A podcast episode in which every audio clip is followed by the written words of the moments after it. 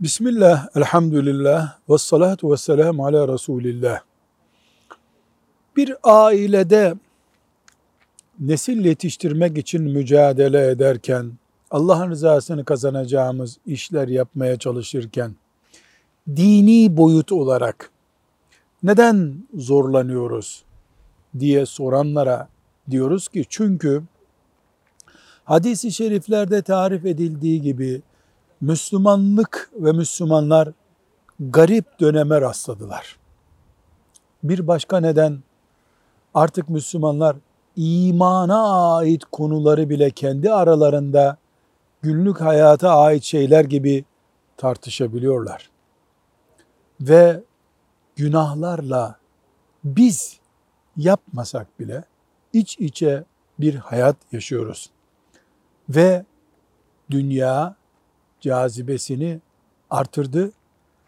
Cennetmiş gibi dünyaya tutunmaya başladık.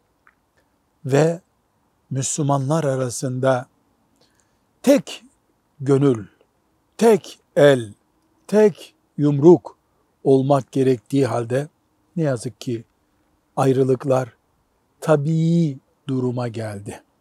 Ve ilim Allah'a yaklaştırması gereken bir neden iken, ilim maalesef sapıklık nedenlerinden olabilir oldu. Hem maddi akademik ilim hem din ilimleri ve belalar çok arttı.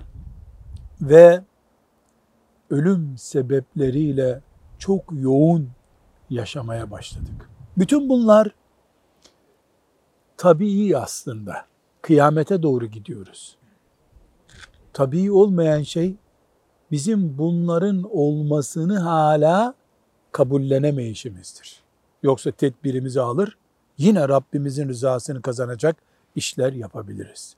Velhamdülillahi Rabbil Alemin.